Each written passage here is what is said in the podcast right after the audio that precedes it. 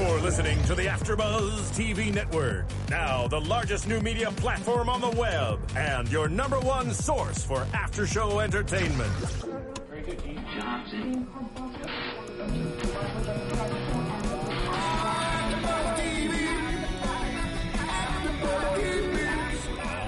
AfterBuzz Studios in Los Angeles, California, presented by Maria Menounos and Bing.com, and streaming live thanks to Akamai Technologies. This is AfterBuzz TV's Scandal After Show. We'll break down tonight's episode and get you all the latest news and gossip. And now, another post-game wrap-up show for your favorite TV show. It's AfterBuzz TV's Scandal After Show.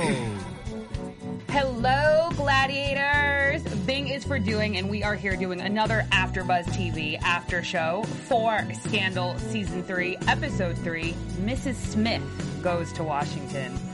Hi, everyone. I am your host, Sofia Stanley, along with my amazing gladiators. I'm Bamm Ericsen. Hey, what's up, everybody? I'm Kennelia. Well, we are going to jump right into this episode. And again, it is called Mrs. Smith Goes to Washington, which is a little bit too timely with so many things going on in this episode uh, with what had just gone on in the District of Columbia with people trying to ram the White House, um, catching themselves on fire, or putting themselves on fire, just, and, you know, shootings previous. Um, I think that Shonda Rhimes definitely knows a little something, but I'll talk about that in predictions. Um, so we're going to jump right into it on our first topic, and the first topic is the scandal of the week, um, and it is Mary Nesbitt, who immediately, uh, basically, kind of takes over Pope and Associates as Olivia walks in, and Olivia realizes that she is the new client. Were um, any of you guys surprised that the associates were able to decide? On clients without Olivia's um, permission or say so? Well, you know, like you said last week, Sofia, um, when they basically saved her, it was like their mommy, uh, they were saving their mommy, and she couldn't get any clients, and the bills and the lights were about to go off. So they took it upon themselves to get a client. And Olivia was a little thrown off, like, who the hell told you guys? But I guess she wrapped her head around the decision and went forward. So I like I like how OPA has taken the initiative because she hasn't been around lately, and why not? Yeah, and money talks. She came in with a, a check. Originally, she said it was for twenty five thousand dollars. So, you know, they saw that they were like, "Listen, we have bills to pay. Let you know, let's take her with it regardless." But the lady immediately leaves. She didn't even get a chance to talk to Olivia about, or maybe even them about what she needs their help with. She said she had a meeting. Yeah. Exactly, and, and I think that both of your points about uh, the the need or the necessity for the check obviously seem to be important because a Quinn immediately goes to basically verify that the check is valid, and they're all concerned when she comes in the room because they think that the check is bounced. Um, and that's when she informed them that uh, the name on the check is actually uh, Chris Lawrence, and you know she, as she has now been trained to do, as she is a little huck. Um, realized that he had been killed in an FBI raid and that the exact amount of the check was a little bit weird. It was twenty seven thousand dollars and eight hundred twenty seven thousand eight hundred and seventy dollars, which was what uh, Mary Nesbitt had in her account. So it basically means that she cleared out her account to do whatever it is she needed them to do, which they were at this point still unaware of. But but you know also, uh, Quinn gets on some people's nerves about the boldness and some of the things that she does, but she hit the mark this time. Although she takes things, uh, uh, she takes initiatives um, without asking. She hit it on the nail. It was appropriate for her to go into this new Quinn that people don't like. Well, that wasn't really my issue with Quinn doing her job. My thing was Quinn was walking around office, like I said last week, in front of everybody. She's like, "Come on, guys, let's get to it. Gladiate, radiate." she wasn't in everybody's face, basically saying to them, "Huck ran away because I was in Olivia's email, and I told him what was in, what I found in the email." That wasn't, you know, that didn't come up. They were like, "Where's Huck?" Quinn was like, "I don't know." You know where he was. He ran off because you gave him the paper. So stop. Quinn, with, I just I'm over Quinn. I'm sorry, guys. I'm I, I mean, I, I I think though that it's- personally, I'm it- over her personally. I think it's actually rather symbolic that part of the reason that people don't like her is that she's now kind of stepping out on her own and she is basically doing things on her own and or taking initiative when ironically that is why we didn't like her We didn't like her because she sat around and was like, "What's going on? Oh my god, what's going on? What am I supposed to do?" She kept waiting for someone to tell her what to do. Versus so much of I think what Olivia Pope and Associates do is they all know their role, right? Huck was the hacker. Abby is the one who always goes and either flirts and or cuts someone down to get information, and Harrison is the fast talker. Now that Huck seems to be, we're not so sure. Again, Quinn is mini Huck, and I think that's exactly what she did, which was verifying basically the finances for the client because without that, there is no client. And that basically is what allowed everything to unravel. And something else that I just I want to say, you know, last year Quinn didn't have anything to do. She was always sitting around. And I'm just going to compare uh, Quinn and uh, Mellie just for a second. When you allow a woman, particularly a bright, intelligent woman, to sit around and do nothing, and you don't allow her to to use their intelligence, that is that's the wrong kind of woman to just let them not use their worth. And Mellie has already proven, you know, don't treat me like I'm somebody because when I'm sitting alone and I'm bored, that's when I'm gonna get your ass. And it's the same thing with Quinn. Yeah. So it's like we didn't like her. She was sitting around. She they didn't give her a job. Okay, now Huck was the only one. You know, they were dissing. They were dissing her. Especially Abby was making all kind of comments, calling her by her first name. Huck didn't particularly gravitate to her, but Huck was just there. And he didn't say no, so therefore she gravitated to him, and now she's become this new person. But you, when a woman uh, these women, uh, you know, someone as intelligent as these two women, when they sit around and do nothing, that's what happens. And you can't do that to, to smart women. My issue with Quinn isn't the fact that she's now taking initiative to do her job. My issue with Quinn is that she's the domino pusher and she runs she runs in the back and acts like she didn't know she pushed the dominoes while they're falling to pieces. Mm-hmm. Like the fact that Quinn, you know, ta is is now the new Huck. She can hack and stuff. She helped the case. Cool. I'm cool with that. My thing is when there is their per- perfect example. They're like, "Where's Huck?" Quinn, I don't know. Quinn, you don't know where Huck is. You don't know why Huck disappeared and ran out. You saw him last night when he was pissed. You saw, you told him. You remember what you told him about the email, Quinn? You don't remember? Quinn is that girl. She's the shady Shaniqua in the office. shady Shaniqua always gets the job done. She can type the fastest. She knows what she's doing. She, you know, she is legit at her job. But she'll drop little tidbits and will act like she doesn't know what's going on. Quinn, come on. Like that's my issue. Not with Quinn's work ethic. She, she's a great little worker. But Quinn, don't act like you don't know what the deal is. You you started this whole Huck thing. Even though it was shady, you know, the whole situation around it is shady. Yes, Olivia's daddy is the commander. I get it. But Quinn's like, oh, where is Huck? What you mean? I don't know. Quinn, stop playing. I'm, I'm sorry, just. I'm gonna give you the cold piece of the week because I love Shady Shaniqua. I mean, I'm she's sorry. the shady Shaniqua in the office. She is. I'm sorry, guys. I'm ranting. Keep But no, actually, I want to go back to uh, the point that that uh, Bamm made regarding not listening to intelligent women, because I think that it plays very nicely into why Mary was there, why Mary hired Pope and Associates. So, because of um, you know Quinn investigating into the check and into Mary Nesbitt. Olivia Pope realizes something's amiss. She asks where she is. She realizes she's at the hill. Olivia immediately goes to the hill, and as she's going, she sees people leaving from an office, basically running away. As only Olivia Pope would do, Olivia Pope proceeds into the office. As you as the camera is flashing, you start to realize that people obviously left in a hurry and something is wrong. She opens an interior office door and there are nine or seven people, my math is off, seven eight people including Mary. Um, and Mary turns around and is like, "Oh, Miss Pope." And as she turns around, we realize that she is completely strapped with a uh, finger trigger. Is that what it's called? Yeah. Um, that she learned detonator. how to figure out on the internet. That's how they learn. That's scary. That's how they learn. That's really scary. But yeah.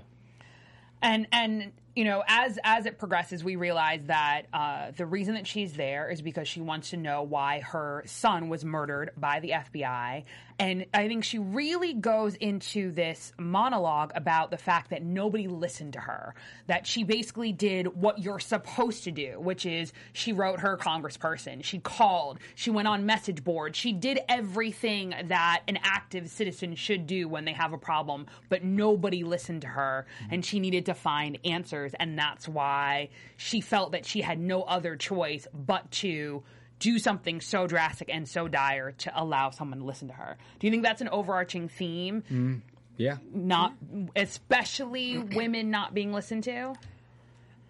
I do. I mean, yeah, in this case, you you you never know what it's like to lose a child. I you know I don't know. I I don't have kids, and I can only imagine what it's like. But like you said, she followed all of the steps. So for her, in her mind, it was like, what else do you know? What else do you want me to do? Like And and there was something else that I thought she said that parallels with you know um you know not being heard. She said that she read an article about Olivia Pope, and the one thing Olivia does is she trusts her gut, and she trusted her gut. And, like as parents, like we know when something's wrong with your child, whether if they say something or not. Like you know when there is something wrong with your child. So the fact that this that this character Mary, she's lost her child and she's not getting any answers. As a mother, she, she knows like okay, something's not right.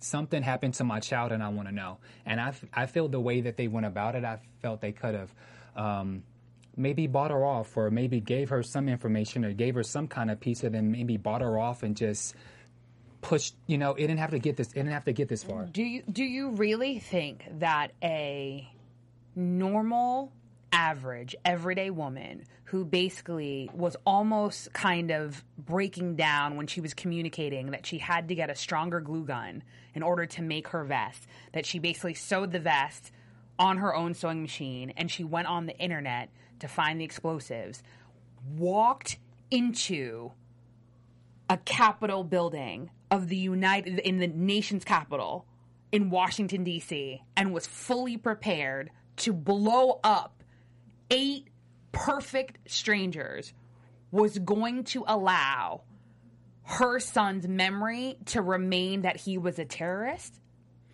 I mean, as soon as I said that, I was like, "Oh, that's a stupid. That's a stupid. Uh, I shouldn't say." uh, No, I mean it was it's valid, but, no, I think you're it thinking does- about the gravity of the I- situation. But thank you for calling me out because once I said it, I was like, "Hell, I wouldn't do that." Yeah. Right. And and I actually I actually love how they did it because I think that again, you know, Olivia walks right into the situation and and for all intents and purposes, Olivia is still treating this woman as if she's a client. Number 1. Number 2, when the FBI calls, Mary basically wants um, Olivia to negotiate, and in essence that's exactly what Olivia did. She negotiated, and even when she felt that the actual FBI negotiator was not doing his job and to me was being disrespectful because I don't know if anyone else caught it, but when he said that broad with a vest, Yeah. why was that relevant? Like that use of terminology definitely showed that he didn't respect her, and the reason he didn't respect her was somewhat to do with her gender, since broad is a gender specific adjective or whatever. My grammar is going to be off in what it is. Anyways, um, and so Olivia took it upon herself to basically start to negotiate, and she was the one who got seven people released because. You know, Yeah. she basically was like, "Oh, release seven people, and you'll get to see the file."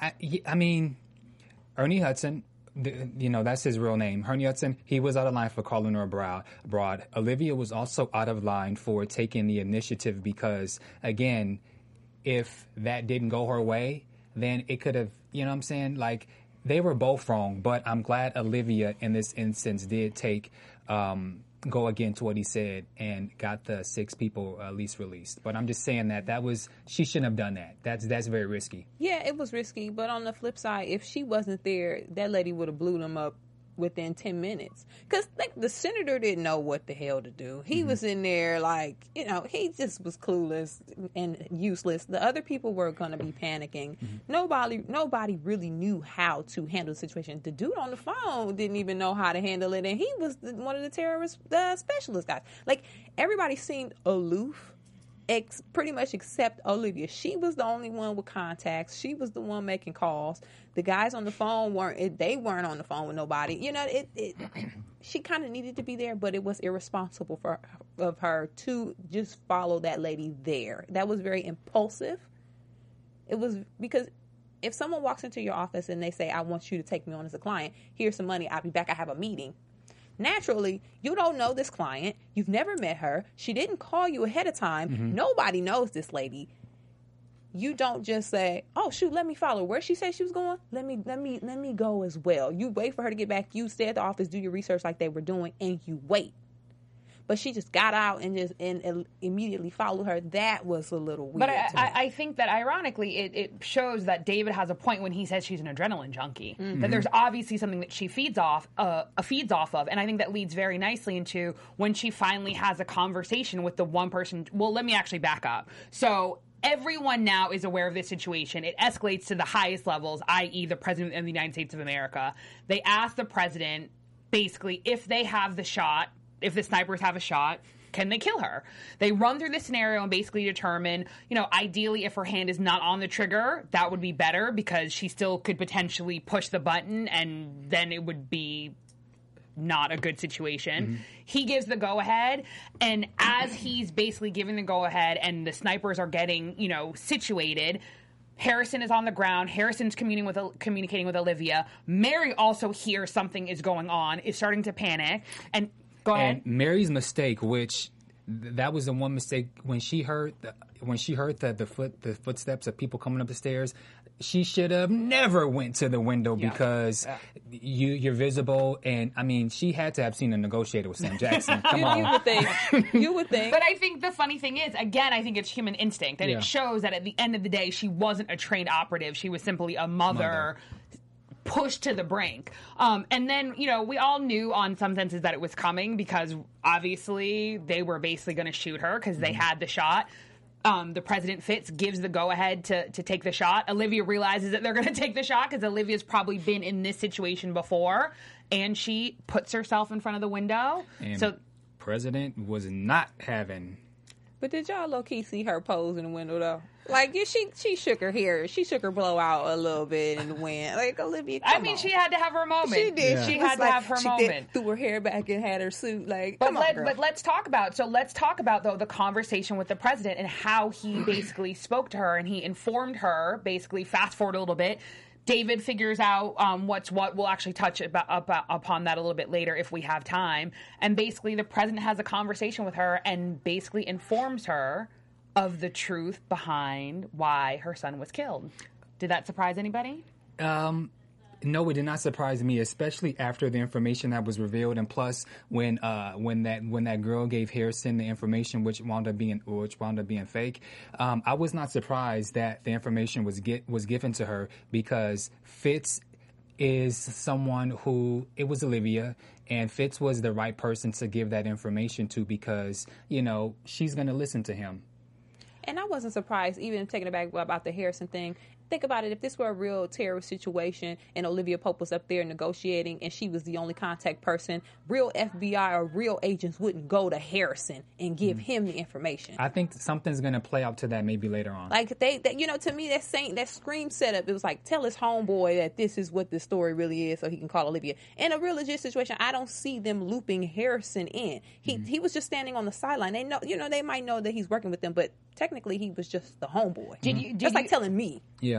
Um, I'm going to talk about. Let's talk about that on Twitter a little bit further. But what do you think about towards the end once the president basically had a moment and was extremely presidential and explained to her that not only was basically Mary's son not a terrorist, but that he was a hero, that he was undercover working for the CIA, that he basically was a recruiter for the CIA and had actually recruited 57 other CIA CIA agents to infiltrate Al Qaeda, um, and that basically Olivia had to not tell Mary because 57 lives of 57 heroes depended upon her not telling her. That was a lot of information for Liv to soak up and make a decision really quick. But she she somewhat annoyed me when she, she went into the whole no. Um, if you are going to Yeah. put yourself in a situation, you need to.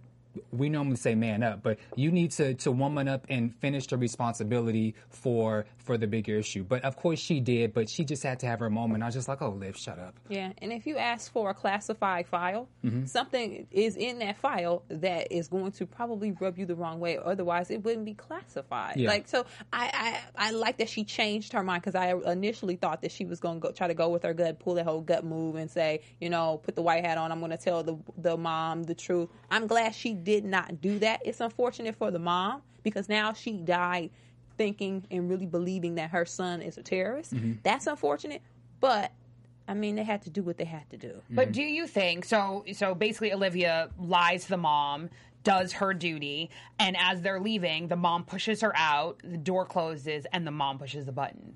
Do you think that the mom pushed the button because she thought her son was a terrorist, or because she knew her son was not a terrorist? I know. I totally believe that. Listen, if she says her son didn't do it, she's not going to change her mind. Um, it it could be the Pope can tell her, and if a mother thinks that her child is not what he is, she's going to believe that. And, and but I think for Mary, I feel like she had no choice. Like, oh crap, I'm about to die. Let me die on my own terms. Boom.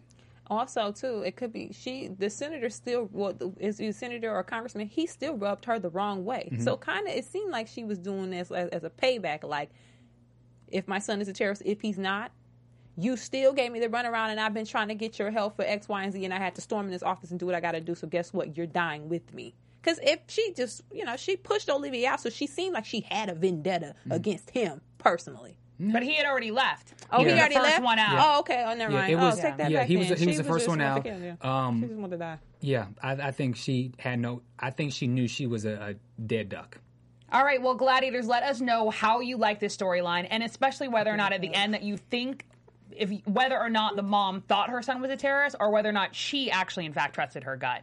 All right, we are going to But- move on. Go ahead. What I think is, I think iTunes, right? Of course. Yes. So you guys make sure you guys go to iTunes and uh, continue to uh, to keep us uh, number one in the top ten. And and thank you so much for all the downloads that you guys do. But just go to iTunes, download, rate, leave a- uh, leave a comment, share, tell a friend because it really helps us here at AfterBuzz TV. So again, iTunes, download, rate, and comments, and keep us number one because we love it. All right, we are going to jump into what I and our my fellow gladiators like to call the aftermath of Rowan. And basically, in essence, it starts with a White House tour. Someone um, who is part of the White House tour, a visitor, steps aside. Secret Service uh, realizes there's a problem. They call for help. He is running towards the Oval Office. They uh, tackle him, and he immediately says, "I have to speak to the president." And it's about Operation Remington. What did you guys think of that opening? I was at first when he was running, I thought it was going to be another situation where somebody tried to assassinate him. You know, it, uh, obviously you don't think somebody is rushing the White House just to have a conversation in the White House, you know, with their homeboy. You don't think that's the case. But when they said Remington, I automatically assumed, like always, Cyrus is going to be involved. Daddy, uh, uh, They call him Big Daddy Pope online, right? Big Yeah. Daddy Pope Yeah. is going to be involved, and it just it's going to end all bad. You know, there's nothing. I didn't see any light at the end of that tunnel at all. Me neither. Were you surprised when the Secret Service apprised Cyrus of what happened and Cyrus said, let him go? No, I wasn't. Now that I think, right then I didn't know what to feel, but Cyrus kind of had to because Rowan already. He Rowan gave him the classified information. I- uh, He had, it seemed like he had to. Like Rowan probably would have killed him. Wer- Weren't you a little? See, I wa- I was actually a little shocked, and the reason that I was shocked was even though Rowan seems like the only person that Cyrus is afraid of, wouldn't you have sent your own people to the guy? So someone that you have no idea who this person is, or you do have someone have an idea who, who the person is, was able to gain access not only to the White House but at least to the lobby lobby of the Oval Office to potentially do something to the president and is screaming about Operation Remington, which seems like it has the potential to be bigger than Citron, hmm. which almost brought down the presidency and the Republic. And Cyrus is just kind of like, let him go. May, what if Rem, what if Operation Remington is something that Cyrus is siding with Rowan on? Yeah. Like he has no choice. Maybe it's something to the extent where he's like, no, don't let him talk to Fitz. We don't know what it is. It could be that bad or that shady of a deal where Cyrus is looking at Fitz with the side eye and now is on Team Rowan about Operation Remington. I don't know. Yeah, I told. I, I definitely think, you know, something between Cyrus and uh, Big Daddy Pope. um, there's more to the story, and you know they're around the same age, so like I think there's a huge backstory with with those two. But Cyrus totally um, plays his cool with him versus anyone else. Okay. Okay. Okay. So the crisis is averted. The president has to go into a bunker with Mellie. That luckily um, um, kind of rectifies itself. And then we start to realize that obviously not only is Operation Remington more of a situation than we thought, but that Rowan has a hand in more things. And we realize that Huck is following Rowan. That that this is Huck's new mission in life. I wasn't expecting when I said last week that I thought Huck was going to go away for a while.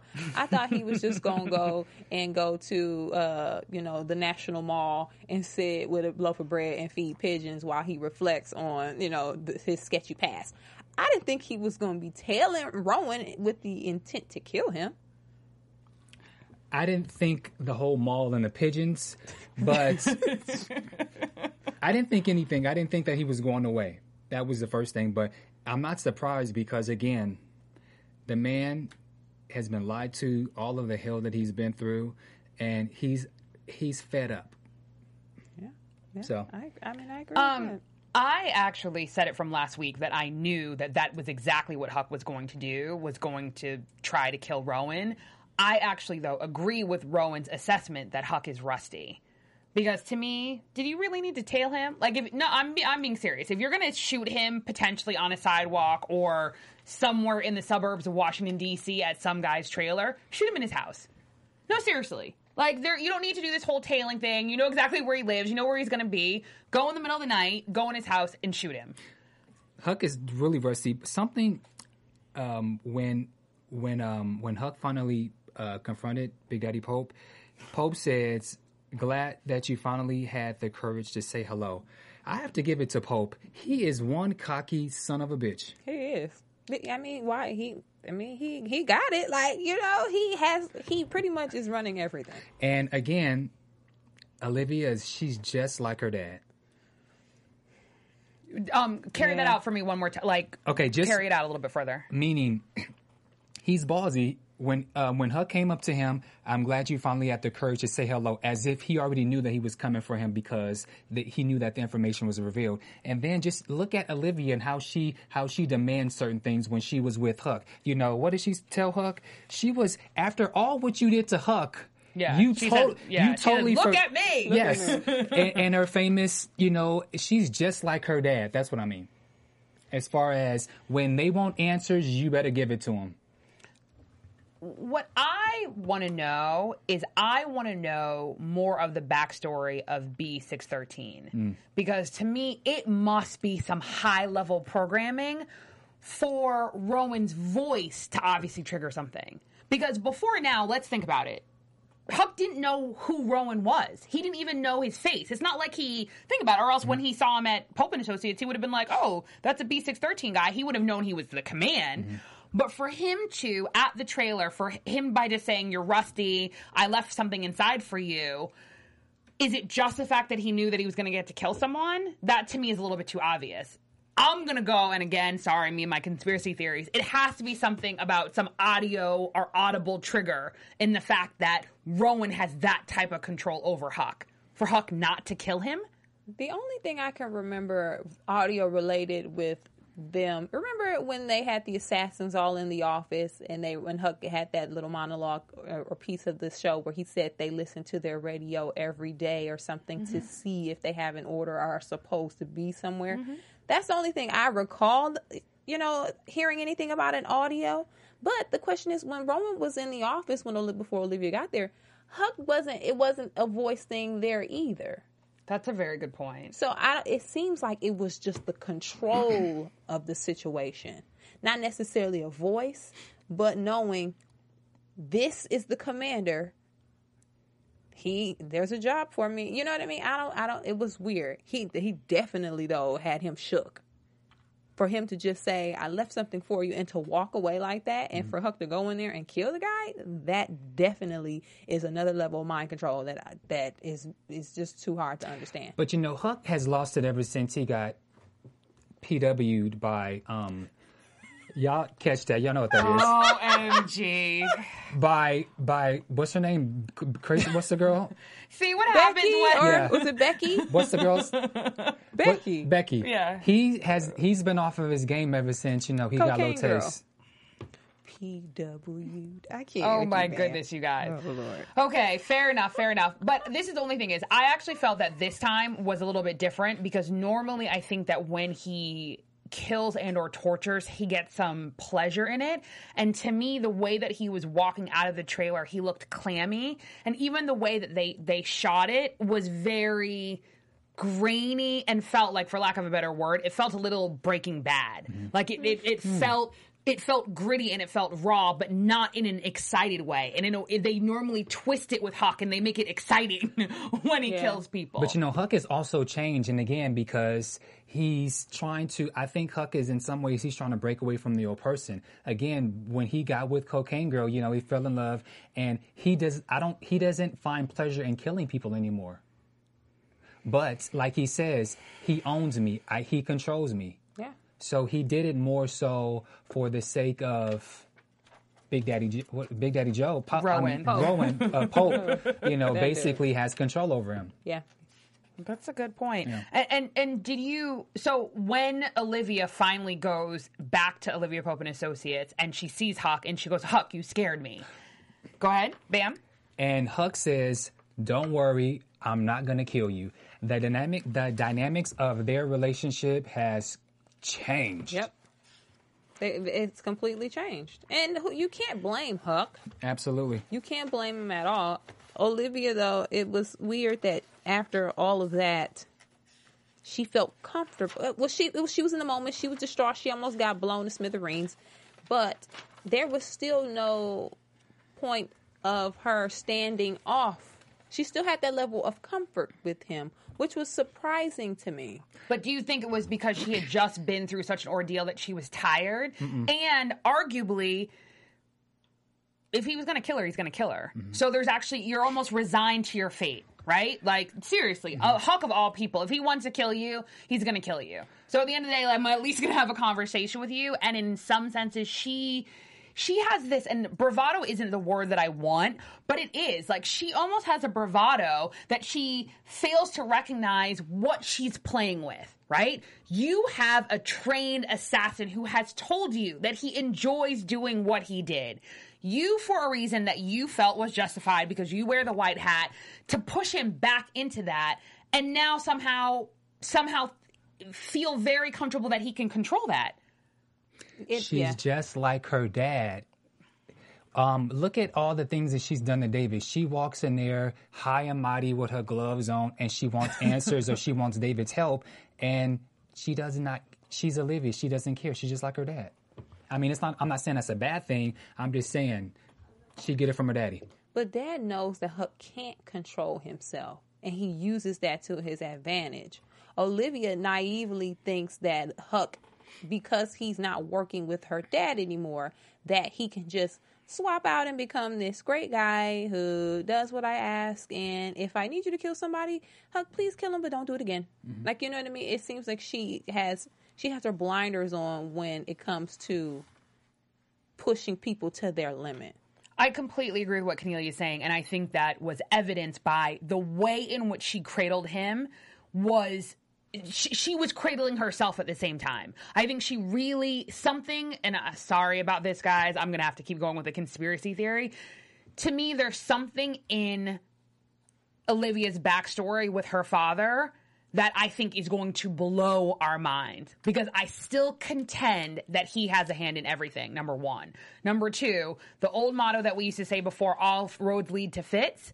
If all roads lead to fit Fitz, that means somehow how Olivia's positioning must be perfectly aligned by Rowan because it's only towards the end when their when their affair was actually somehow going to affect the presidency that he stepped in. Yeah. He's always been aware of it. Mm-hmm. And so if he's always been aware of it and he's always been aware of Remington, then based on what the intruder from the White House said, Fitz being president was set up from way back. That's why whatever happened at Remington had to happen because Fitz had to be president. And if it was set up from way back, who? Uh, what happened in Defiance? Defiance. But even before that, sorry, I'm going to jump on you. Before that, also don't forget, if just like Bamm said, if there's a backstory with Cyrus, Cyrus and Rowan, it's Cyrus who brought in Olivia. And it could be daddy. It could be dad who, when Olivia finally made the decision, remember in season two when she at the moment she was outside and Cyrus was, you know, talking to her. Yeah. There maybe could have been a conversation or a phone conversation. Like maybe there was the conversation with no, it couldn't be because they weren't they were strange. I was gonna try and correlate. could have called Cyrus. yeah. and said you better he better win this election. You never know. Yeah. I definitely agree with with you, Sofia, when you say um Rowan has some type of some backstory and control over Olivia because even when she was drinking the wine with Jake on the couch, she said he controls everything. He controls you, and he still controls Controls me. me. So it's not just about you know your dad and you know grounding you when you do something bad. There's something that, like you said, we don't know that hopefully we find out sooner or later because it's it, you know it's it's a little weird. No, I completely agree. Well, let's go to um, my second favorite half of the triangle of Mellie, Fitz, and Olivia. Um, what do we feel about Mellie and Fitz's dynamic and, and kind of the. I would say they were really speaking extremely clearly to one another about how they feel about each other in the aftermath of this affair being public information. Well, wow. Um, they can't stand each other. The way they were telling each other to shut up, I was like, wow. But mm, it's always like one episode, Mellie is on top, and then another episode, Fitz is on top. Yeah, Mellie with the whole uh with that liquor that they was drinking, Hooch. hooch. Moonshine. Yeah. It's basically moonshine. She she got his ass. She got him this time. Yeah. Well, I mean, does anyone have the quote? Because I mean, her biblical references to the fact that when she said today was a good day, and he basically was like, "Oh, I thought this would be your worst nightmare. I thought you'd be happy." Basically, it would be a good day if Olivia had died, and she goes, "No," because then you basically would have taken what every piece of wood, every coffin, every nail to build a cross to put up your Saint Olivia. He would too. Yeah, and if your whore died, then I lose. Yeah, she said, I'd lose our war. So she is really knowing they're in it. They're fighting in it. She also said, as long as she's alive, I'm happy. She's your, um, I cannot complete with your. Uh, is that what you're gonna do? she said, you're, she's your Achilles heel. The strings I pull to make my puppet dance, my puppet husband dance. So she, Mellie, no, I, I said this before. I think maybe it was last week. Mellie always has a plan.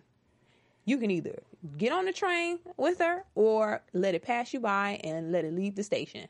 Mellie has it mapped out. She knows exactly what she's going to do in regards to Fitz and Olivia. But again, something that Olivia said to Cyrus when Cyrus was in the doghouse. Uh, um, Olivia says that Mellie is her own. I think Mellie is her own worst enemy. Mellie always has good good plans, but she always screws it up, or something always doesn't go her way.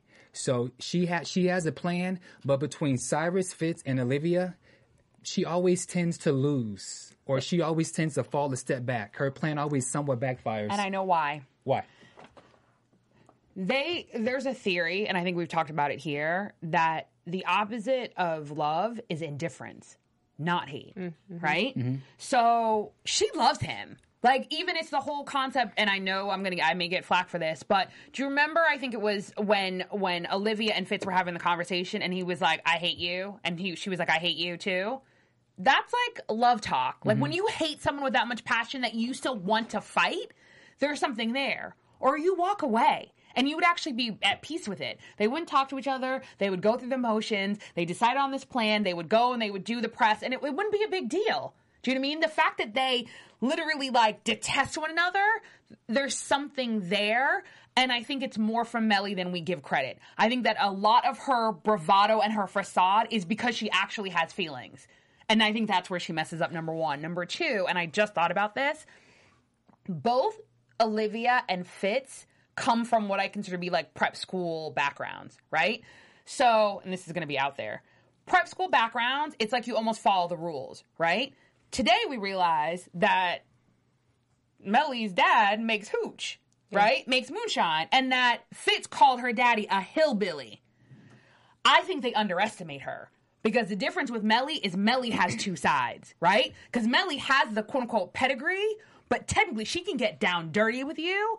And I really think that that dialogue and the way that basically she was like, "Oh, here, have some hooch. You think you drink that brown liquor? You don't got nothing on this. You can't even drink it." Number one. Number two, she told him basically, "I will always control you as long as Olivia's alive," and then left him in the room and turned the lights off.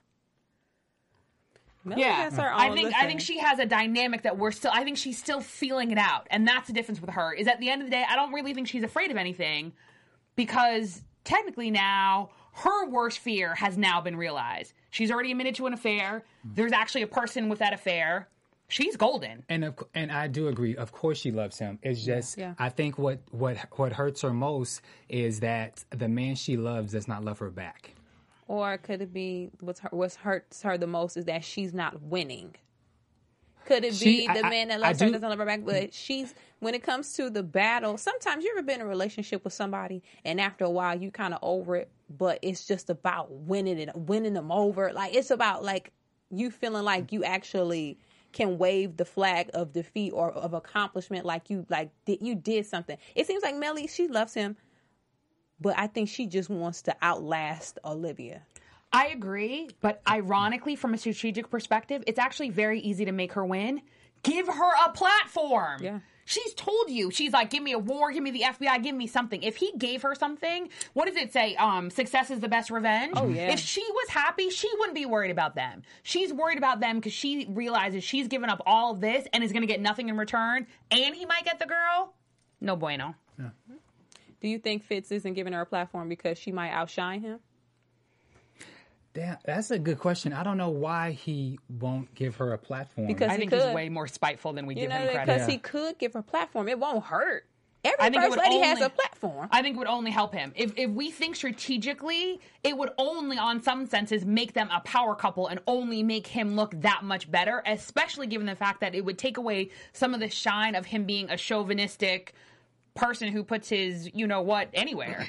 Do you think he doesn't want to be looked at as a power couple because in in his end game, her being a power couple will make it look worse if he walks away from her? yeah. Exactly. Well said, Kennelia. But on the side note, that baby should be way older than what that baby was in the high chair. He had a part down But the no, middle. but that's Like, why. I But that's like why. But that's why Fitz said he can feed himself, Mm-hmm. and she was trying to baby him because that's that was a whole conversation. She was like, he was like, oh, he can feed himself, and she was like, no, because I need him to basically call me mama and not Marta, who obviously is his nanny, who he probably calls mama. Mm-hmm. So I think she's I think she's a lot more strategic than people give her credit. But I think that Kennelia's point is very astute in the fact that yeah, he needs to create, he needs to make her the villain in order for his master plan to work. Yeah. And Ooh, and that is it. It. That is it, people. We will definitely uh, bring up a whole bunch of stuff and predictions. I can already see the wheels turning. I can see it. I can see it. We have actually a lot to talk about um, today for uh, news and gossip. We just kind of want to touch upon a whole bunch of things that have been going on here um, at the AfterBuzz studio and the AfterBuzz family, as well as things that have been going on for the Scandal Cast all over uh, the the internet and um, the magazine world. So AfterBuzz TV News. All right, the first thing that we have, Kennelia is going to uh, apprise you guys of one of our absolutely amazing super fans here at AfterBuzz TV at Watchtower Base, and he is also an amazing gladiator who often. Uh, um, basically, kind of runs the chat room for us, especially here at Scandal. We have a lot of live uh, gladiators who watch, and he helps facilitate and, and, and keeps everything moving and, and helps us a lot with our quotes when we can't um, recall things since we've just watched the show. And um, he has created something absolutely amazing that um, you AfterBuzz fans, as well as you gladiators, um, hopefully will really enjoy. So, like Sofia said, um, oh, there's a trading card. So, um, Hey, Adrian, which is who is Watchtower Base, he's on Twitter and he's the moderator in the chat rooms. If you watch live, he created an AfterBuzz video game. It's interactive. You guys can look at it on YouTube. He has the specs going on, so you can take a look and see what it's like. But along with the video game, he created AfterBuzz TV trading cards for some of your favorite hosts. So, if you are really into the show, of the AfterBuzz shows, if you are just a fan of the overall movement that we have going on here, reach out to him and get the trading cards because you know it's just a good collector's thing to have. You never know, you know where we'll pop up next, and it'll be kind of cool. I'm gonna get the trading oh, cards. Oh, it'll be kind of cool. I think I might get autographed trading cards too. Me too. It'd be kind of cool to you know just you know just to have them and to keep tabs on us, and they're cute. Like so, if you want. The, the trading cards. If you want to see the video games, reach out to uh, Adrian. He's Watchtower Base on Twitter, and he'll you know give you all the contact information. If you want him to do, to do any you know any work for you graphics wise, I know he does that as well, and he's freelance, so reach out to him for that as well, guys. Definitely, and you also can get uh, trading cards for a bunch of the other um, AfterBuzz TV Yeah. hosts like Lauren Leonelli, um, you know, a whole bunch of other people. So definitely check him out on Twitter at Watchtower Base. Um, and we have a whole bunch of scandal um, gladiators actually on various um, publications. Um, we're actually going to back up real quick. Um, uh, I actually just read a really amazing article with Jeff Perry, um, a Rolling Stone article. I definitely recommend checking that out.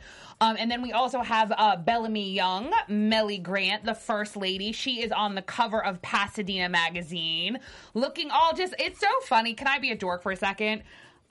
I love actually seeing Bellamy Young separate than Mellie Grant. Because I think that there is just this suave sweetness to her, her actual person who she is, which is very telling of how amazing of an actress she really is to really embody Mellie Grant and to be the villain that we all love to hate. Is that her real body? Yeah. I hope so, I mean. I remember when we saw her?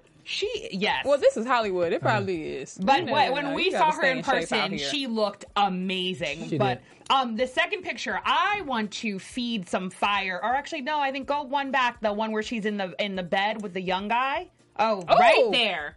Who's now, we all know that Shonda says that she takes a lot of the characters and the storylines directly from basically the actors, right? Now, everyone still has been saying one of the kind of the conspiracy theories is whether or not Mellie cheated, right? Remember First back season. in the first season, To Erotica, it never really was answered. I wonder if she's playing with us here. I'm just, I'm just, you know, want to bring it up. All right, we also have uh, Mr. Columbus Short. He is on the cover of Heed magazine. Hey. I definitely recommend checking it out. Go online, look at the pictures, read the article. Um, I will leave it at that because I have gotten myself in trouble in the past whenever we bring up Mr. Short. Ow. And then last but not least, we have Tony Goldwyn on the cover of Da Man magazine. I mean, how appropriate is that? Because he is Yeah. the man. Yeah. That's a good picture. That is a great picture. And inside, oh my goodness, everyone who loves the Superman curl, I mean, seriously, the pictures inside the magazine are absolutely amazing. But we just wanted to give out a shout out to, um, you know, the amazing actors on Scandal. Um, and yeah, and I definitely think that we're going to be seeing more magazine covers. I think, I mean, I think really the world is now gladiators everywhere Every, yeah. everywhere, every continent. You know, I mean, hello, now Scandal is, I think, in 40 countries. Oh, wow. Airing at different time periods. Yeah. But um, of I think it's yeah. about 40 countries now. Yeah, so definitely check all of them out on their various uh, magazine covers. So now, predictions. Kerry Washington. Mhm. Oh my goodness! How did I more. jump? You wanted to Yeah. get to handle that one? Yeah, Kerry Wash. Well, Kennelia, you can go into this, but Kerry Washington is hosting uh, SNL. Yeah, Kerry Washington is going to be hosting SNL on November 2nd. So, guys, make sure you tune in and support, especially uh, considering the recent, you know, outcry for um, the need for more actresses of color to be um, asked to host SNL. This also comes around the time where there's a little bit of controversy around, you know, casting with SNL. Recently, there has been some um, interviews with some of the castmates, Kenan Thompson in particular, who was asked why there aren't many um, actresses of color cast on SNL.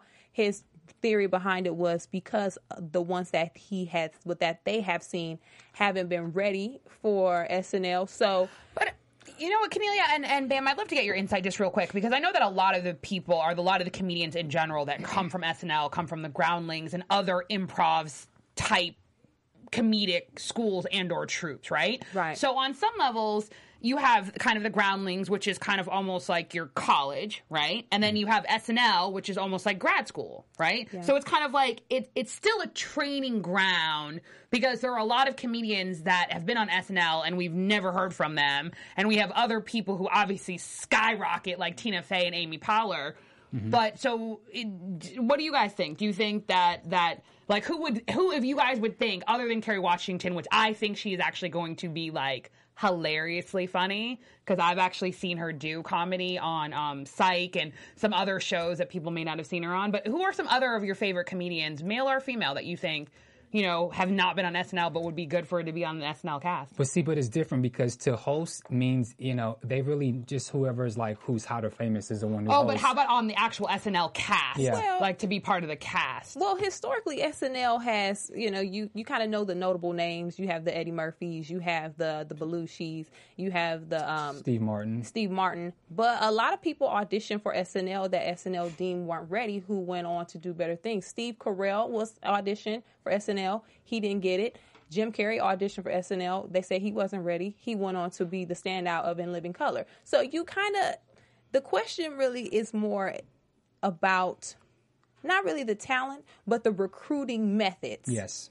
especially in the age of YouTube, you have, you know, different outlets of media. You don't necessarily even have to be a standout at UCB, Second City, or the Groundlings anymore. You can pretty much have your own movement and do it that way. But what I think needs there's a lot I know a lot of people who are who audition all the time who I feel are ready. Hopefully they kind of fill that void because there's a presence that, you know, is missing on SNL that that I think would be outstanding. I have a couple friends that I want to see on there personally, but we'll see, you know. Mm-hmm. Okay, well, listen, gladiators, I have a task for you. Normally on Thursdays, we like to shut down Twitter. Let's shut down SNL. I want the numbers for November 2nd for Kerry Washington and Eminem to go through the roof. Let everyone knows that gladiators, it's handled.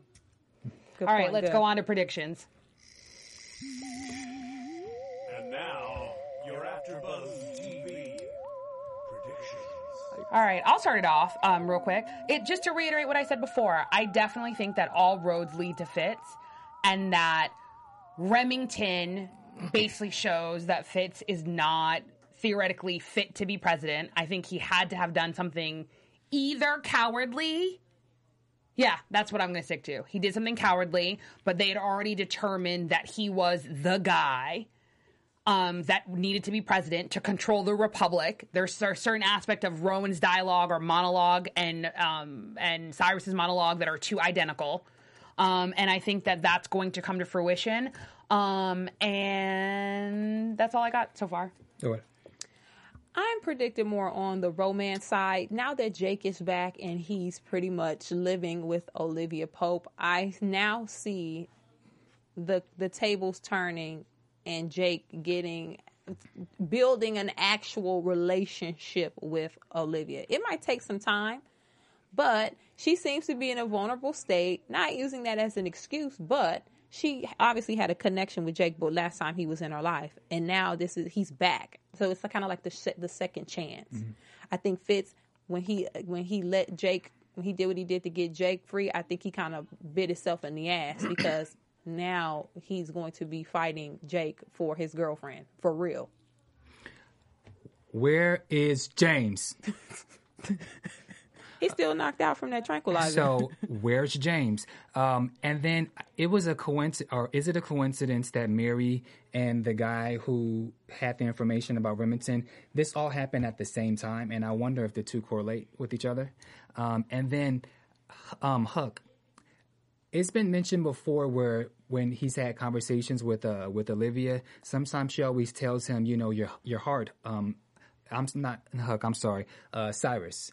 When Cyrus he yells a lot and he always seems like he's on the brink of a heart attack and and Olivia in season 2 has mentioned you know watch your heart watch your heart I'm wondering between him trying to intervene between he and uh he and um Mellie and Fitz and with this whole thing with Remington like he's just yelling out of control and I'm wondering if there's going to be something that's going to um um what's the word I'm looking for? Some- Trigger. something that's going to trigger his heart because he looks like he's always on the verge of a heart attack.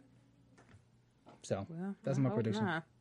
All right, that was our after show. We hope that you enjoyed it. Where can everyone find you guys? You can find me at Kennelia on Facebook, Instagram, and Twitter. I'll also be at Flappers Comedy Club on Monday, 7.30. Come through. Check on my Twitter for ticket information.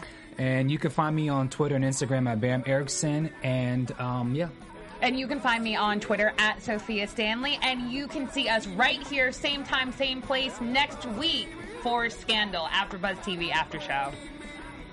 From Bing.com, executive producers Maria Menounos, Kevin Undergaro, Phil Svitek, and the entire Afterbuzz TV staff. We would like to thank you for listening to the Afterbuzz TV network. To watch or listen to other after shows and post comments or questions, be sure to visit AfterBuzzTV.com. I'm Sir Richard Wentworth, and this has been a presentation of Afterbuzz TV. Buzz you later. The views expressed herein are those of the host only and do not necessarily reflect the views of AfterBuzz TV or its owners or principals.